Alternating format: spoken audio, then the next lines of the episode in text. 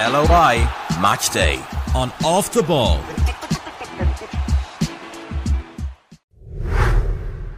Adam McDonnell, Bohemians midfielder. It's uh, great to speak to you, and uh, thanks for coming on the uh, LOI Matchday podcast. I wanted to ask you first. Um, I saw a little stat sheet going out. I don't know if you've you've seen this little stat sheet on yourself going out on Twitter this week, and uh, I was just looking at uh, it's had recoveries, forty recoveries in your eleven appearances with Bohs this season. And I was actually talking to somebody who mightn't have seen you play live, and I was likening you to when I watched Liverpool counter pressing at their best, and you see the likes of Mo Salah, Jordan Henderson, these, these fellas coming from behind of an opposition player who might be a defender or midfielder and nicking the ball off them. And it's amazing how many times I see you doing that, coming out from an attacking situation when you've lost the ball, coming behind an opposition player and taking off them. Is that something you've worked on yourself quite a lot? Um, yeah, it is to be fair. Um, I think it's obviously we went in pre-season and obviously with the new group of players and stuff, it's the way we want to play this year. So obviously we want to be on the ball as good as we can, but we know when we lose it, the first probably five ten seconds is like vital to get the ball back. So it's obviously kind of pressing from the front foot. So um, sometimes yeah, I just kind of go for it, and sometimes you get caught out in ways you probably shouldn't press, but it's something in my game that I like doing. So so obviously it's worked out a good few times this year, but it's something that we work on as a team. When the attackers are having the ball, just in the back of your mind, think if they lose it here, you can counter press and kind of patch them on the break. So it's something we work on as a team, and obviously it's been it's been working for us. To be fair.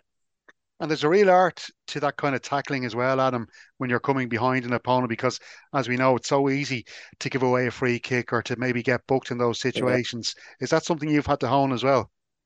Oh yeah, definitely. Um, I think last year, the year before, I think I had 12, 13 yellow cards. So it's part of my game that um, I obviously like doing that side of the game, the defensive side. So obviously think of the first two games of the season, I had two yellow cards. So you're kind of thinking into it as well. Um, when you're kind of trying not to go to the ground as much. But sometimes it kind of works out for you, and sometimes it doesn't. But you kind of have to back yourself that when you're going to press that the player's not expecting it as he thinks that he's just won the ball back and he'll have time. So, oh yeah, it's something that we work on, as I said. But yeah, it's been obviously going good enough. Um, I think in all the games I've seen, I've seen all the Bohs games this season uh, live. Yeah. I think the only one I've seen you maybe struggle a bit in. I'm just curious to know um, as to what you learned from that match. But the game against Shelbourne, at Tolka Park. Would you would you agree? Maybe that was one of the ones you found a little bit tougher. Yeah, to be fair, like that game was the first half and stuff. It was we didn't play as well as we wanted. Um, as a team, we didn't, and then just as we were getting into the game, obviously the red card, red card happened. Sorry, um, and then we were probably actually better as a team with the ten men. So yeah, we kind of didn't get to the grips of how they were pressing and how they were dealing like with the ball, um, with their like flat midfield three and stuff. So that's obviously the one game this year that we kind of at the end of the game we knew we had to look back on and if it happens again, what we do better. But yeah, as you said, it wasn't the best performance from myself, but as a team we kind of worked on what they done well, and obviously we didn't really get the grips as, we should have uh, as early in the game as we should have anyway. You've got one goal in those 11 appearances, and I just wonder, yeah. is that something as well you'd like to improve? Perhaps just maybe taking a bit more of a, a chance with yourself, maybe around the box, that kind of thing? Oh, no, definitely. Um, It's one thing that I need to work on, definitely, is um, like on the ball. I love being on the ball and stuff, passing and stuff like that. Was I enjoy doing that, but I do need to get more goals and assists. I know that myself. Um, but like the stats that have been going around, a lot of being tackling and recoveries and stuff, I don't mind that once the lads in front of me and stuff are scoring and getting assists. But it's something that I do need to work on. And if I get more goals and assist me game, then my game's only going to get better. So it's something that I do need to work on. And that's what I am at the moment, yeah. Yeah, and that's something Declan Devine will always keep an eye on because look, he was full of praise for Johnny Afolabi after most of his performances this season, and he's yeah. not exactly banging goals in every week, but it's the, the other work that Afolabi's that is doing that's contributing to the team. And, and just on that as well, because you mentioned about trying to improve certain aspects of your game, and I mentioned Declan talking about Johnny Afolabi. You know, because there's a lot of managers there. Like we had Trevor Croly used to manage. He's at Bohemians. You got Pat Fenlon, director of football. Gary Cronin is there, of course, assisting Declan Devine, and even uh, Derek Pender uh, took over the Bohs team for a short time yeah. last year. It's it's really a, it's an incredible setup. But who would work on the field with the coaching stuff? And does Declan Devine take a very hands-on role, or is he a little bit more kind of standing back? I know Declan does do a good bit. To be fair, the gaffer does be involved, and every day we do things, and the gaffer does be involved. And then obviously Gary and to do certain things himself. Sometimes Gary will take um, the attackers and maybe doing a bit more attack and play, crossing and finishing. And then on the opposite side of the pitch, you'll have that to work with the back four and the kind of midfield unit. So now they all, some days Gary will take them more, and some days the day before a game, it'll be more the gaffer working on that, like if it's just starting 11 or if it's corners, set pieces and stuff. So every day it kind of changes, but they're all hands on and they're all very good at what they do, which is obviously good for all the players. Do you know what I mean? Yeah. Now the big thing about being in a good football team as well, and a team that's going to, you know, get results and hopefully go on to win things, it's uh, all about how you react to bad results or bad situations yeah. in games.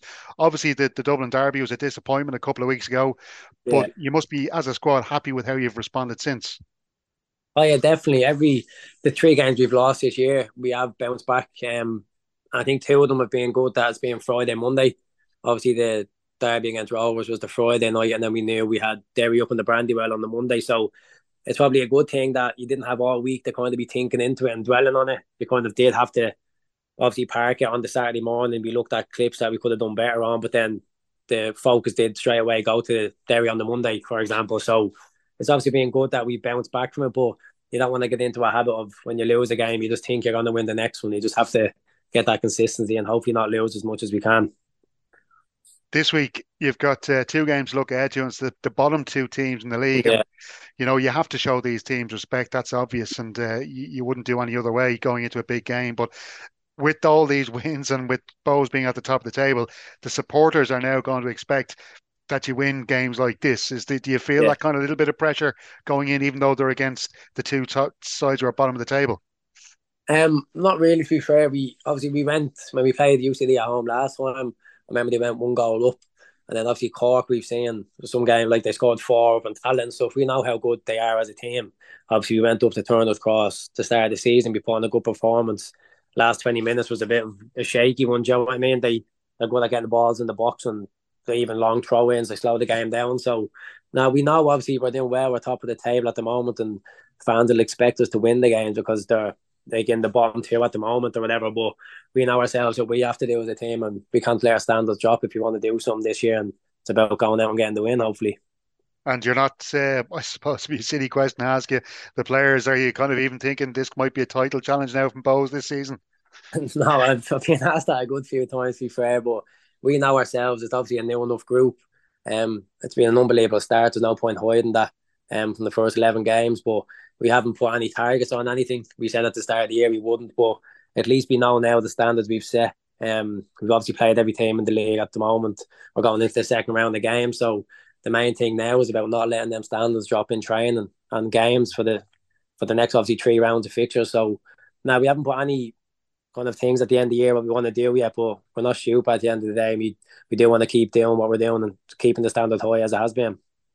And uh, just as we're finishing, um, I have to ask you. Well, I talk about pressure from supporters. I'm yeah. sure you get that at home, don't you? Isn't your dad a, a Bohs man?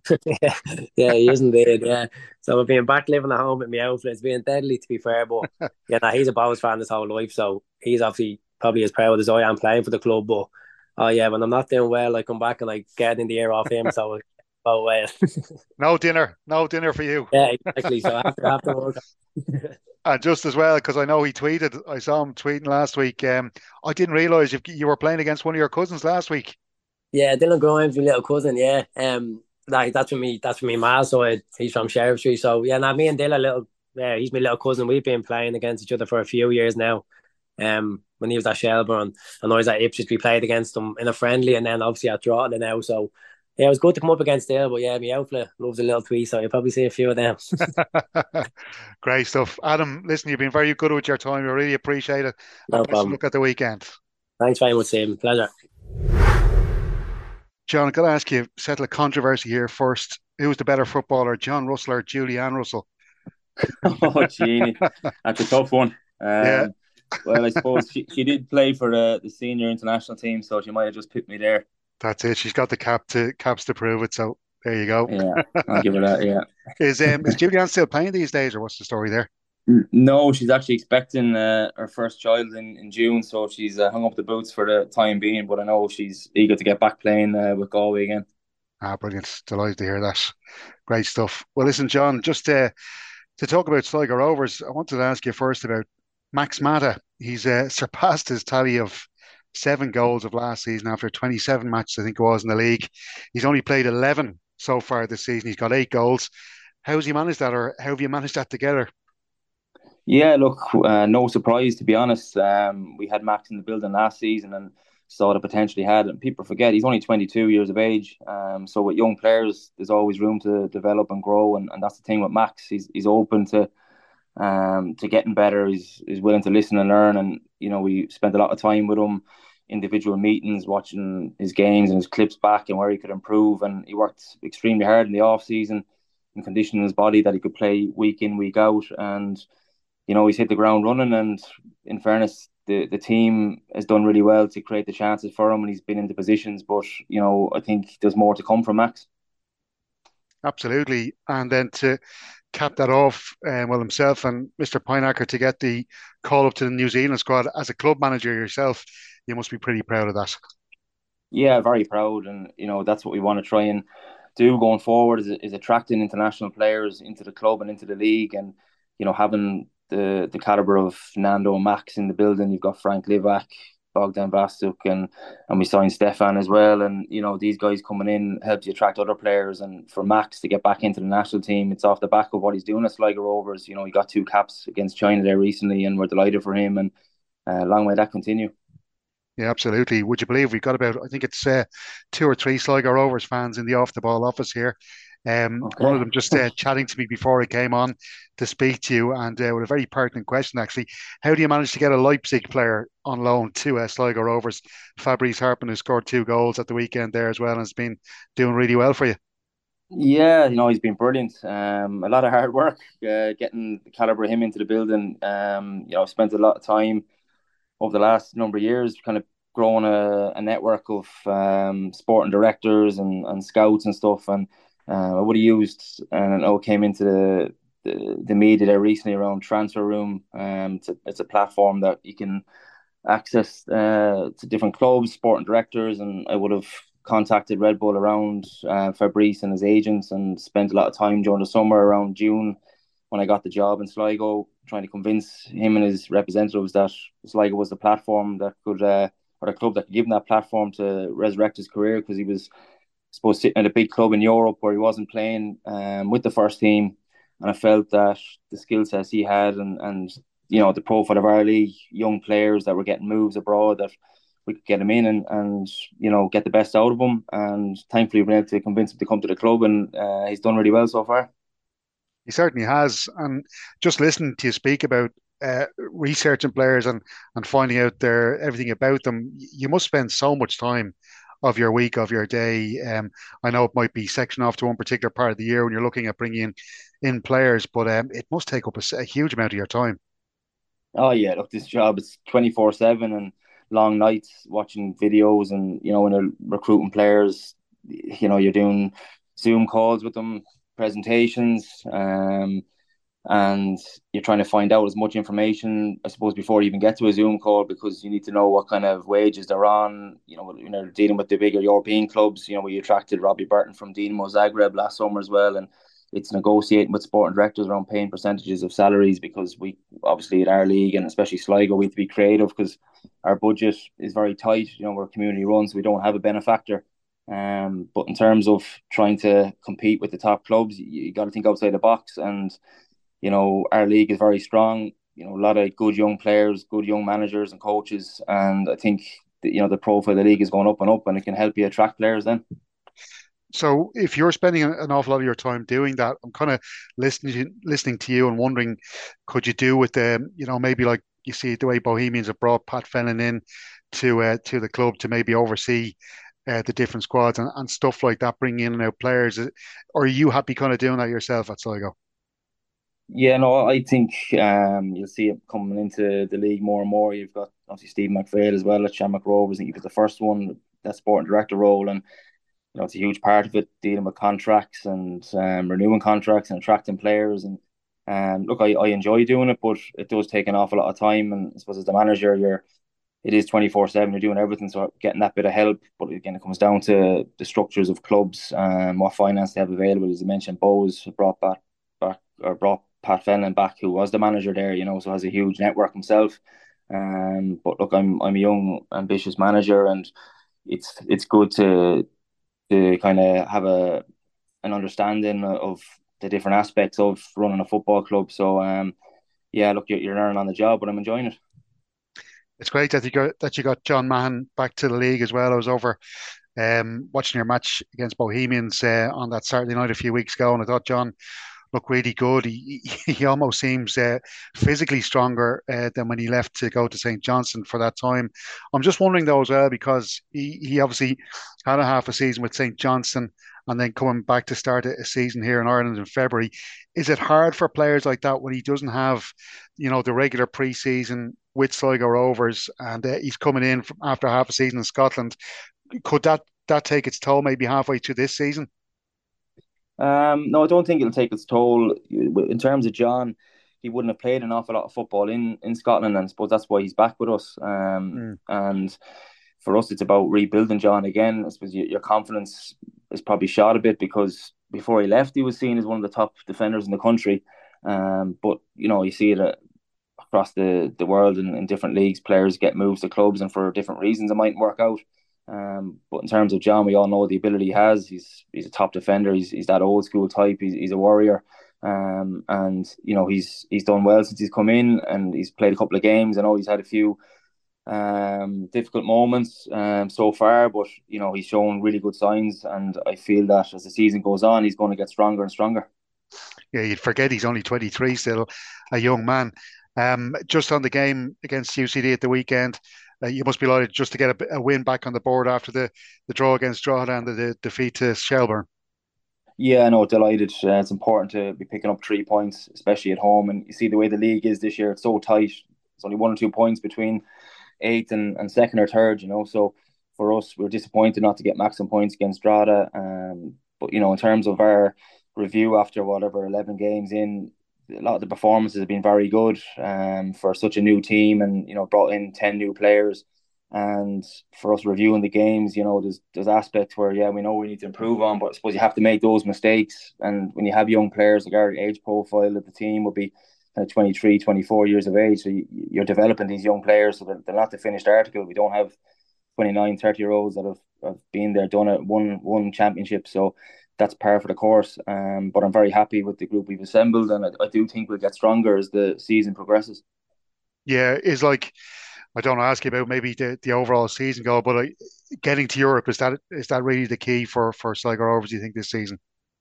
I think for all the clubs in, in our league, ten team league, and you know three or four spots are up for Europe. Um, we all know the finances of Shamrock Rovers and uh, Derry City, and then you've got benefactor at St. Pat's and um, Dundalk, Pats, they're all strong and there's not much between the teams. Um, but I feel like on our day, we've shown in the first round of games that we're not to fear. And I think as we progress through and, and our foreign players get used to the league and, and the demands and, and our style of play and, and what we're trying to do with Sligo, I feel we'll pick up a lot of points and I do think this season is probably the strongest and most competitive it's been. So it's going to be an interesting finish to the season once we get to that last series of games. Shamrock Rovers this week, and uh, I suppose there might be a, little bit of uh, spice in that game, added spice after the opening match of the season, that one-one draw.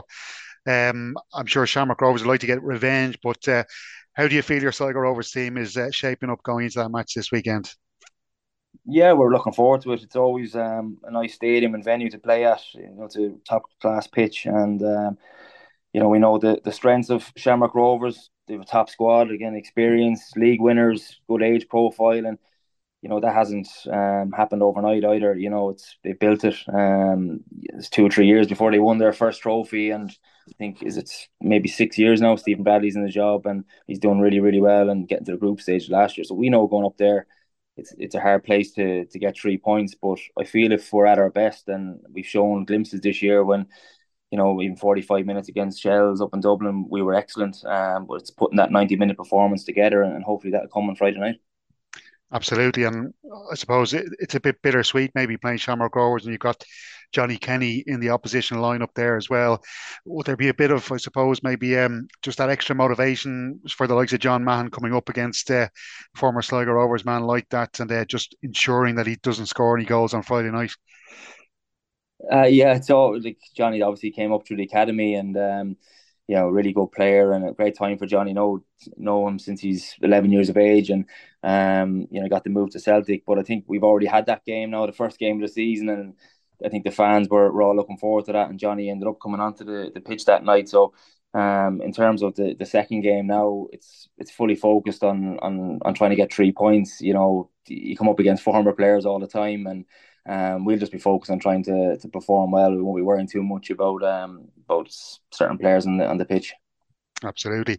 Just to ask you then as well, John, because um, I suppose when you look at the, the Sligo Rovers have really capitalised on this wave of support in the League of Ireland, and I was, uh, I was remarking to one of my colleagues here just about when you see goals being scored.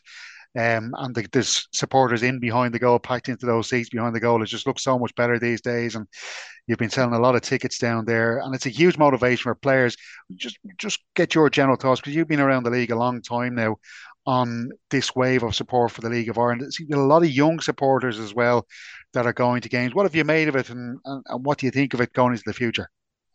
Yeah, delighted to see the the crowds building year on year. The last two years, especially, I don't know if it's that kind of post COVID thing where people, you know, were missing the, the live football and, and getting out. But there's definitely a, a, younger profile of fan coming in, and that can only be good because they're getting that taste now, and they'll, they'll keep going uh, for the next number of years. And um, there is a real buzz around the league, and I think you know that's because the product is very good, and, and it has been for me playing in the league and, and now coaching and managing. The, the product has always been good, but it's probably the optics around the facilities, uh, and that's definitely an area that needs to improve. Uh, you know, we're selling out venues now, and we're probably restricted in certain venues because of the facilities. We, we can't cater for more, um, so that's going to be a big challenge over the next number of years. But like you see, even small things at Sligo where you know, we've improved the, the home dressing rooms, and I think a lot of clubs have done that. I think Pats might have done the same. So even making those small improvements to your facilities while you're waiting for the, the bigger things, and even for me, like the camera angles, you know, you're talking about the goals scored when there's fans behind the the end goal. I think of the Flores example when he was playing for Dundalk, it always sticks in my mind that you got that mm. uh, unbelievable volley, but there was no one behind the goal, and and you know, for us, even last year, Shane Blaney, when he scored that goal against Motherwell, we had a full stand behind it. And, and then Max scored the opposite end to, to get the second goal, but there was only a couple of people standing behind the goal. So, you know, when you're trying to sell the league, the optics, if that, if that was a, a full all seater stadium, the goals look so much better. So that's definitely uh, something that we can hopefully look forward to in, in the next couple of years is um, better better grounds. Yeah, and there's been, I know the Sunday Business Post did a couple of articles yesterday um, talking about the League of Ireland, just the investment that's needed. Micheál Martin was on our own station over a year ago talking about how the, the government can do more. Uh, Leo Varadkar put out that tweet after the Euro 2028 uh, news. But you know, there's been an awful lot of talk. I know Roy Barrett, um, the uh, outgoing chairman of the FAI, was talking about the betting tax. Now, football needs to get a chunk of that because it's all going to horse racing and greyhound racing.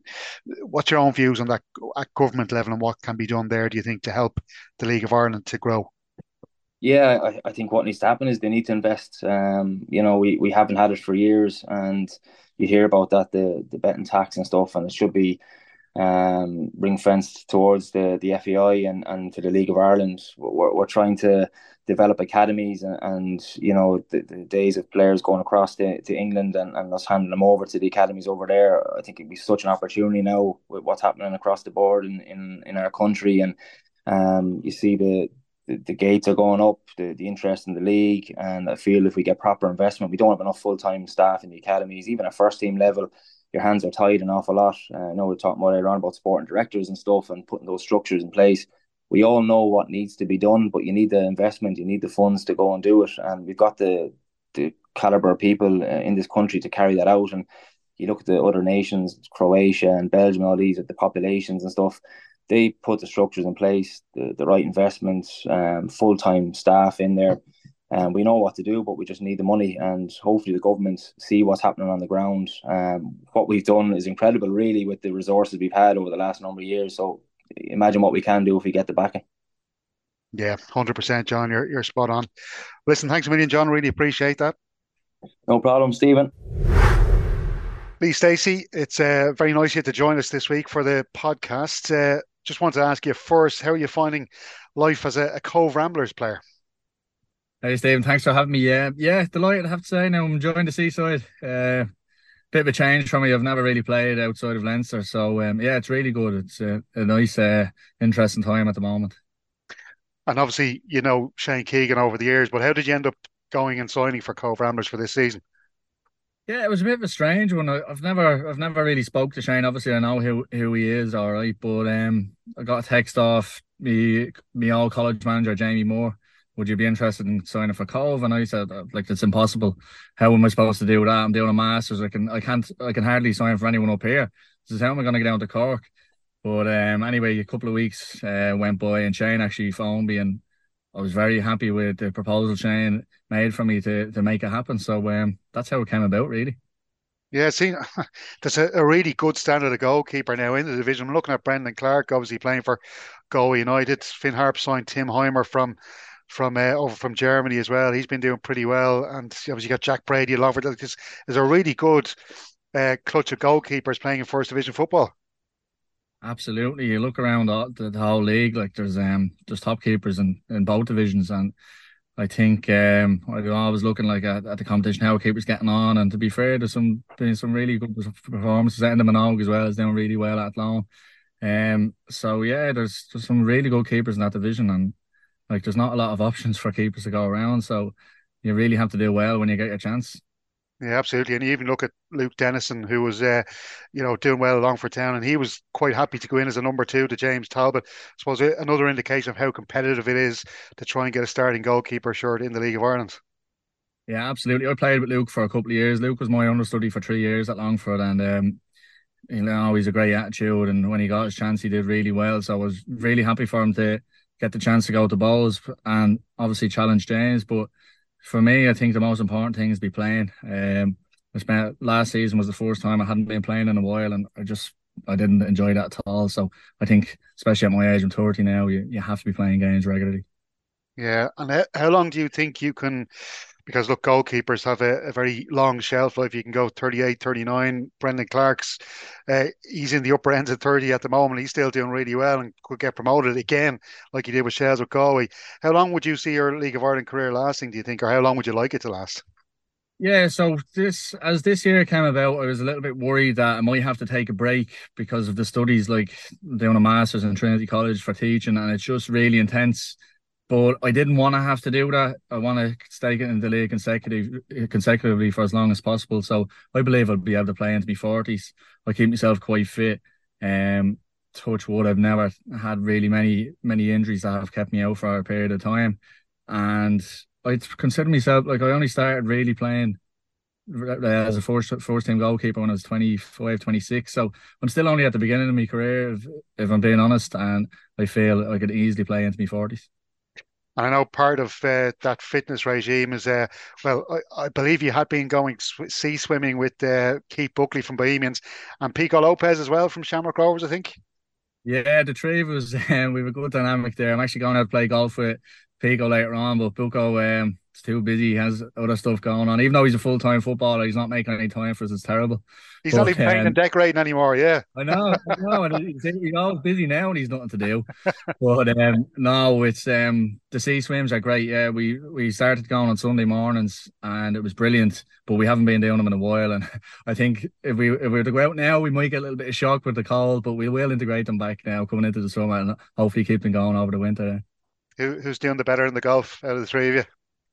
Oh, who's doing the better? Well, last time, in fairness, uh, I think that's why Bucco was um he's not available because he's out practicing all the time and he's not telling us. So he I think he has a little bit of an edge. He's a bit of an all rounder Bucco. He's good at all sports. But myself and Pico are definitely uh we're definitely catching up. So hopefully we gain a bit of ground now today. Yeah, big Dublin Derby as well Friday week, so you probably won't be going out playing uh, golf with the two lads next week. You might have to go on your own. oh, uh, they they try and tend to stay away from each other on the build up to games like that, but um, there, there won't be much golf happening. I don't think it around then. Yeah, no, absolutely. Listen, just on Cobh Ramblers and Lee, um, got off to a brilliant start this season. You're up around first, second for the first few weeks. Um, there's been two defeats in a draw in the last three games can you kind of put a finger on what's been going wrong over those last few matches? Um, well, if you look at the last game, I think Treaty were really good. Um, we probably didn't play to our strengths without being really poor. We just weren't um, probably as at it as Treaty were in the night. So that was a obviously a really good result for them. Probably should have still won the game, and we two great chances. But yeah, I think Treaty were really good. The week before at Long, we were definitely probably our worst performance. Um, I think the less said about that one, the better. And the Waterford game, which we lost the week before, that was an unbelievable game. It was 3 1, but it was never a 3 1 game. It could have really been 3 all or 1 all. And um, Waterford just took advantage of the, the goals, but we hit the post, we hit the bar, we had chances cleared off the line. It was a really good game. So we need to kind of just get back to I think nullifying mistakes. I think the teams who make the least mistakes in this league will do the best. And you look at Galway and how um, shrewd they are, and they, they don't cough up many chances at all. And whereas I've been quite busy in most of the games, so I think if we can just nullify the mistakes, as I said, we will be able to focus more on our attacking game and like the lads we have in those areas and both ends of the pitch in fairness, but the attacking players we have are really good. So if we can keep the chances to a minimum, then we have more of an opportunity to, to play in those attacking areas. Yeah, Jack Doherty has been sensational for Cobh this season, seven goals and 10 appearances. Do you think maybe I was speaking to uh, the Galway manager, John Caulfield, a couple of weeks ago, and he was saying that one of the things that they had to change from last season was trying to spread the goal scorers. Now, they've got a couple of lads like Vincent Borden who are getting a lot of goals, but there is a good spread then outside of that. Is that something Cobh need to try and do as well? Yeah, obviously, um, we're heavily reliant on Jack. He's obviously a super player. He's one of the best I've ever played with. And yeah, when you have it, when you have a tool like that, you may as well use it. But some of the other young lads like Tiernan O'Brien, Luke Desmond, just to name a few, like they are really quality players and they can definitely add goals to the game. Like I think Luke has created um, a lot of goal scoring chances just looking at air analytics on Twitter and um, is he's more he's minus xG. Whereas if he converts them chances, which he will in time, with no doubt, he'll um he'll definitely start getting amongst the goals. And I think Tiernan scored a couple of goals early on, and if we can just get back to that, lads chipping in, it will help Jack because a lot of the play, a lot of the teams now are just doubling up on Jack because he's so good and scoring so many goals, and it's obviously it makes it harder for us then. And how have the team found uh, training under Shane and the coaching that he provides as well. He seems like a very, you know, so he obviously does some work with us and off the ball, but very, I suppose, progressive manager, very modern kind of manager, very forward or you know, positive thinking manager. Yeah, I have to say, um, to be fair to the management, um, we were sent out with a, with a plan for every game, and we we studied the opposition like really well. So we we can't ever say we don't know what we're doing. If things aren't going right, a lot of it is on the players. So um, the management provides with the tools, but at the same time, it allows um a lot of a lot of t- team input as well. So it's not just this is the manager and that's it. Like it's a it's a real group thing. And to be honest, uh, I think it's working very well overall. Like you look at Cobh last year, finished bottom of the bottom of the league. It's it's only early days, but the trans the transformation already is really good. So we're looking to just build on that and, and keep uh, progressing every week.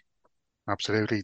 This week it is Galway United. Um, is there a bit of fear going into a game like that? And I suppose, especially when you see like Bray Wanderers going there in second place and getting tongue 6 0 uh, the previous week, it's um, it seems like a very daunting challenge the way Galway are playing at the moment.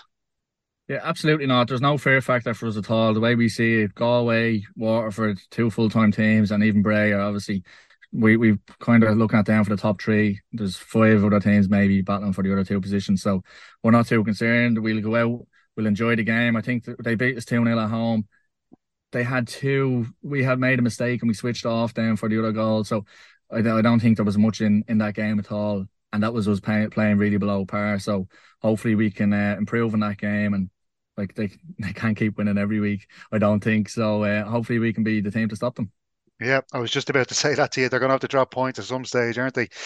Listen, Lee, that's brilliant. Thanks very much for that. Really appreciate you joining us. No worries. Thanks, Stephen. LOI Match Day on Off the Ball.